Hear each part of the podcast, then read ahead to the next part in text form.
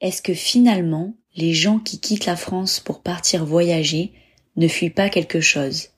C'est la question qu'un ami un jour m'a posée, et sur le moment je ne savais pas du tout quoi répondre, mais maintenant je crois que j'ai quelques pistes de réponse.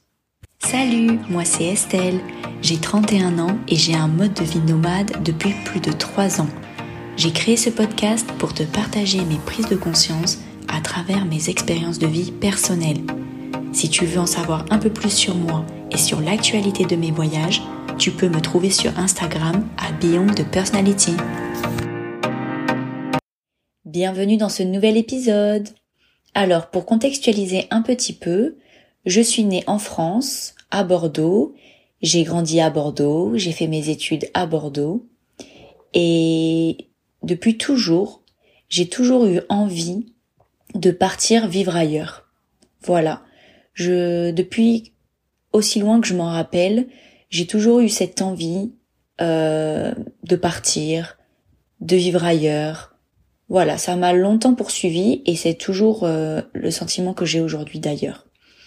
Donc euh, il y a seulement trois ans et demi, j'ai décidé de réaliser enfin ce rêve.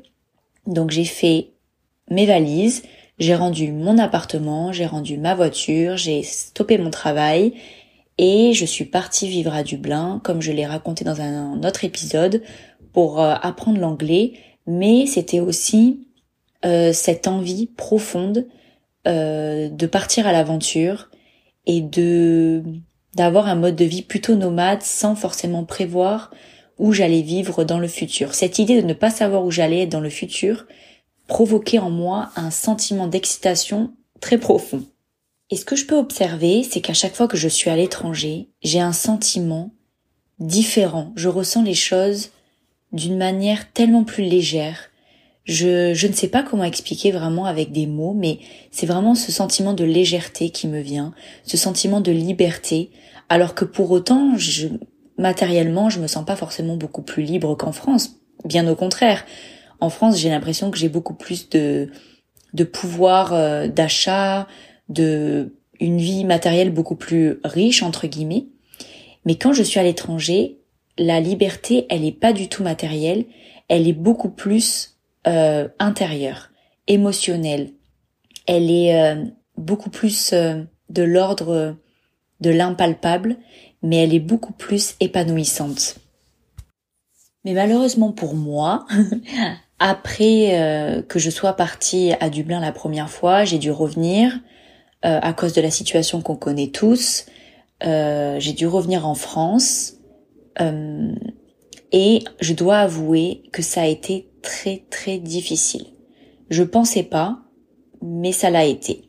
Et c'est vrai que à chaque fois que je repars et que je dois revenir, il y a toujours ce même sentiment qui revient, c'est cette sentiment de, ce sentiment de frustration, de, c'est un blocage, je sais pas. Quand je reviens, j'ai l'impression que c'est la fin du monde, que je vais pas m'en remettre, que je vais pas survivre, que c'est horrible. Je vois aucun positif. Et du coup, plus je reviens, plus je me pose certaines questions, ça me, vraiment, ça me questionne vraiment. Pourquoi pour moi c'est si désagréable de revenir à chaque fois? Pourquoi je m'éteins? Pourquoi je me sens pas forcément bien?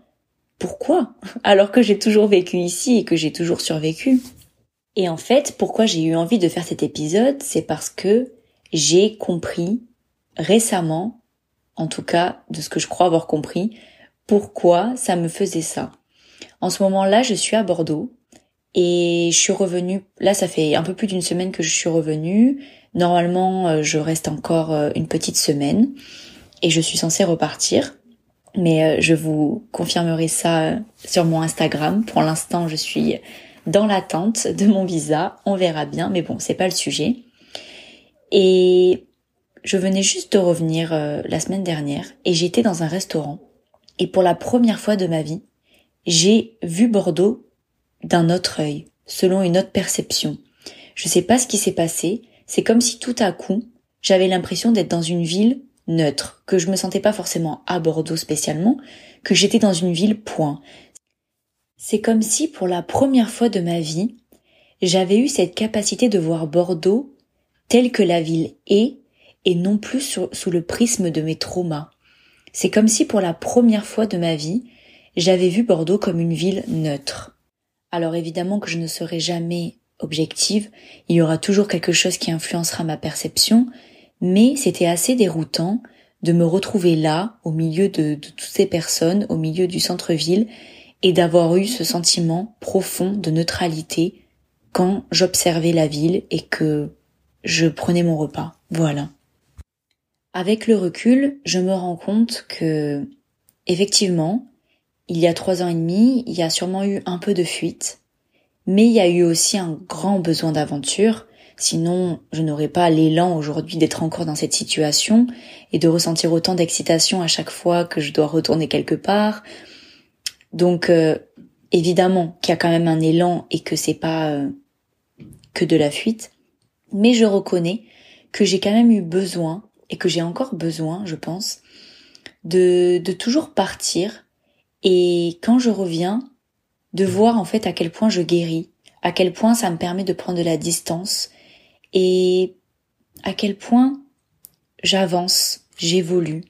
Et ce que je trouve génial dans le fait de guérir, c'est que je vois que maintenant mes intentions de partir ne sont plus motivées partiellement par aussi le fait de fuir, mais simplement par l'élan du cœur, juste en fait l'excitation de vivre ma vie, de vivre mes rêves, de vivre ma liberté telle que je l'entends, et, et de me sentir apaisée, de me sentir en phase, de me sentir alignée, et surtout de ne pas me sentir euh, en dépression quand je m'imagine l'idée de revenir pour régler des papiers ou rester un laps de temps en France.